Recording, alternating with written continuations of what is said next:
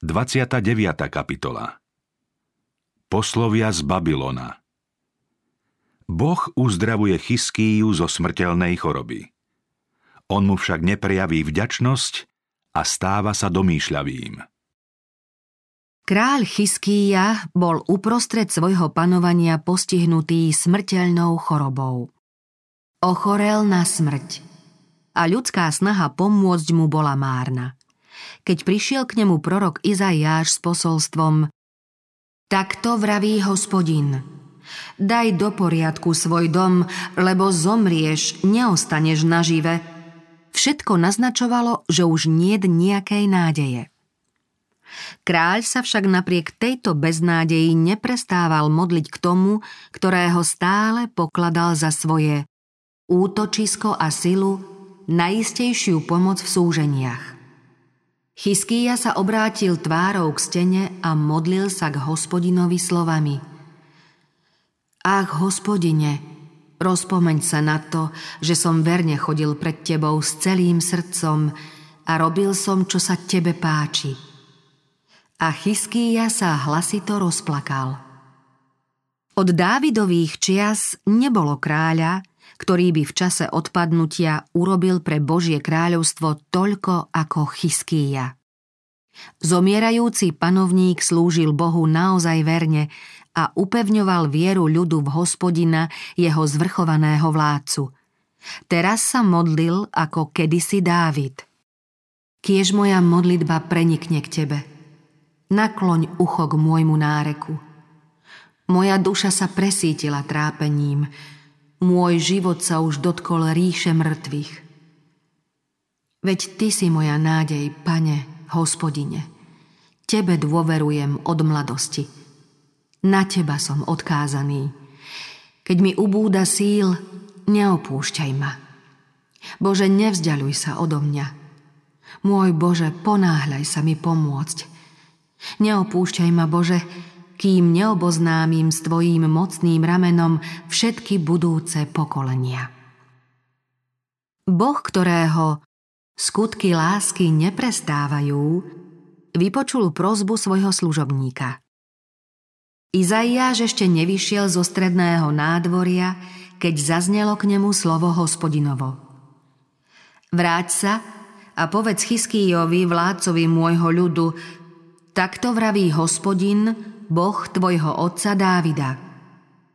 Počul som tvoju modlitbu, videl som tvoje slzy. Pozri, uzdravím ťa. Na tretí deň vystúpiš do domu hospodinovho. Pridám k tvojmu veku 15 rokov a vytrhnem z hrsti asýrskeho kráľa teba i toto mesto a budem záštitou tomuto mestu kvôli sebe a kvôli svojmu služobníkovi Dávidovi. Prorok sa ochotne vrátil s posolstvom istoty a nádeje. Kráľovi oznámil zväzť Božej milosti, ochrany a starostlivosti a potom prikázal dať na choré panovníkovo miesto hrudu fíg. Ako Mojžiš v Midiánsku, ako Gideon pri stretnutí s nebeským poslom a ako Elízeus pred na nebo vzatím svojho pána, tak aj Chyskýja prosil o nejaké znamenie, že zväzť prichádza z neba. Pýtal sa proroka. Čo bude znamením, že ma hospodin uzdraví a že na tretí deň vstúpim do domu hospodinovho? Prorok odpovedal.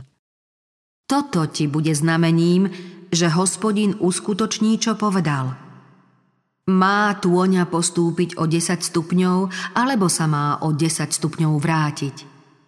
Chyskia povedal Ľahko je tôni predlžiť sa o 10 stupňov. Nie.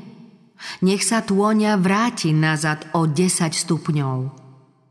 Pretože len Božím zásahom sa mohol tieň na slnečných hodinách vrátiť o 10 stupňov späť, to malo byť pre Chyskiju znamením, že hospodin vypočul jeho prozbu. Preto volal prorok Izaiáš k hospodinovi, a vrátila sa tôňa po stupňoch, po ktorých postúpila na slnečných hodinách Achazových o 10 stupňov. Keď sa kráľ uzdravil, piesňou oslavoval hospodinovú milosť a slúbil, že zvyšok života bude ochotne slúžiť kráľovi kráľov. Jeho vďačné vyznanie o tom, ako lásky plne sa Boh zachoval voči nemu, je podnetom pre všetkých, ktorí chcú svoj život odovzdať stvoriteľovi. Povedal som, v polovici svojho života musím odísť, dobrám podsvetia som vykázaný na zvyšok mojich rokov. Povedal som, neuvidím viac hospodina v krajine živých, neuzriem človeka medzi obyvateľmi sveta – môj príbytok je strhnutý a odvlečený odo mňa ako stan pastiera. Dotkal som svoj život ako tkáč, veď odstrihol ma od osnovy. Od rána do večera skoncuješ so mnou, o pomoc volám až do rána. On drví moje kosti ako lev. Od rána do večera skoncuješ so mnou. Pištím ako lastovičká žeriav. Stenem ako holubica – Oči mi prahnú pohľadom do výšin. Pane, som stiesnený, zastaň sa ma. Čo môžem hovoriť? Veď čo mi povedal, to on aj vykonal. Pre zatrpknutosť mojej duše zmizol môj spánok. Pane, napriek tomu budem žiť a len v tom je život môjho ducha. Uzdrav ma a dovoľ mi žiť. Pozri, na moje dobro bola moja veľká horkosť. Ty si zachoval môj život pred skazonosnou jamou, lebo si zahodil za seba všetky moje hriechy. Veď podsvetie ti nemôže ďakovať, ani smrť ťa neoslavuje. Tí, ktorí zostupujú do hrobu, nedúfajú už v tvoju vernosť. Len živý, živý ti ďakuje ako ja dnes. Otec zvestuje synom, že si verný. Hospodin ma zachránil, preto chceme hrať na strunné nástroje po všetky dni svojho života v dome hospodinovom. Chyskýjova pícha V úrodnom povodí Tigrisu a Eufratu žili dávne kmene obyvateľov, vtedy síce asírčanmi zotročené, no napriek tomu predurčené ovládnuť svet – tu bývali aj starovekí mudrci, ktorí horlivo skúmali hviezdnu oblohu a tí si všimli, že tieň na slnečných hodinách sa o 10 stupňov vrátil späť, čomu sa veľmi čudovali. Keď sa ich kráľ Beródach Baladán dozvedel, že je to božím znamením predlženia života judského kráľa, Vyslal svojich poslov k Chyskýjovi, ktorí mu mali blahoželať k uzdraveniu a pritom sa viac dozvedieť o Bohu, ktorý vykonal taký veľký div. Túto návštevu zo vzdialenej krajiny mal Chyskýja možnosť využiť na oslavu živého Boha, ktorý riadi celý vesmír, udržuje ho a ktorý vytrhol aj jeho život z neodvratnej smrti – Aká zmena mohla nastať, keby títo hľadači pravdy z chaldejských nížin boli nútení uznať zvrchovanú vládu živého Boha. Vtedy však Chyskýjovo srdce ovládla pícha a márnivosť. Chcel na seba upútať pozornosť a preto im poukazoval poklady, ktorými Boh obohatil svoj národ.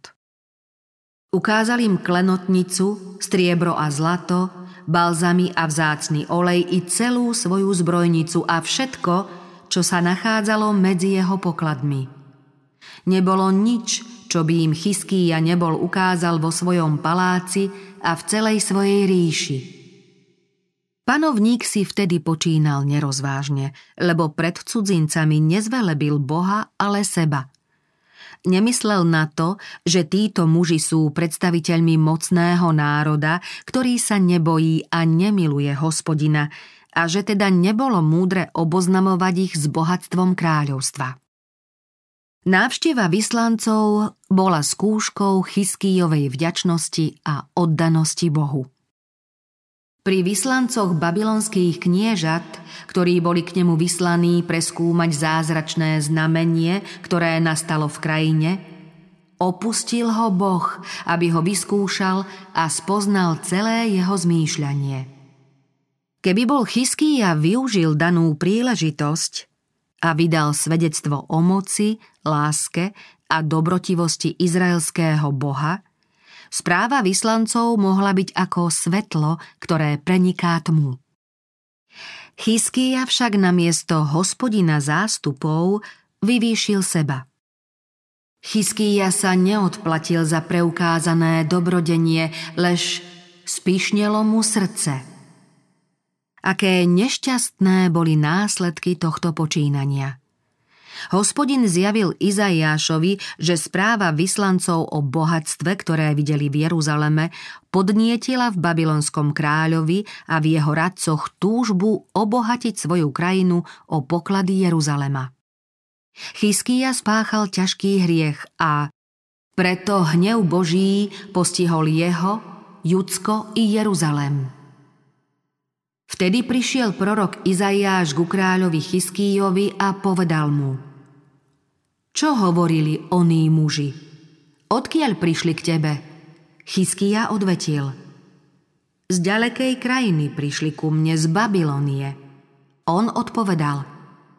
Čo videli v tvojom dome? Chyskia odpovedal. Videli všetko, čo je v mojom dome.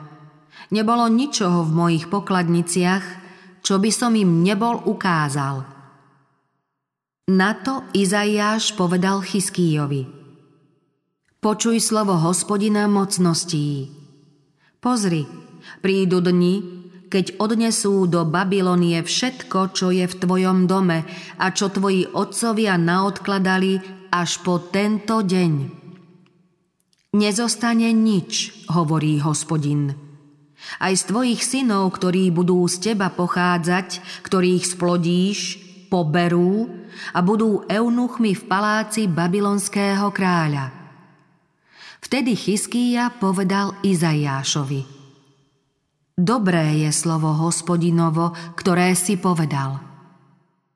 Kráľa trápili výčitky svedomia, preto sa pokorili vo svojej píche Chyskýja i obyvatelia Jeruzalema, takže hnev hospodinov ich nepostihol začias Chyskýjových.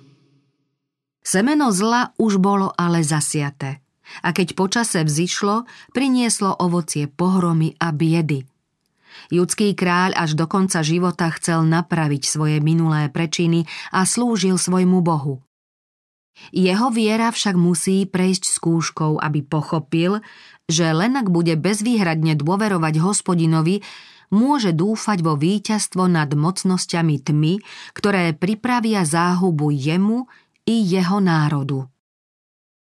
Slová pomoci a povzbudenia Zväzť o tom, ako Chyskia zlyhal pri návšteve babylonských vyslancov, je dôležitým poučením pre každého.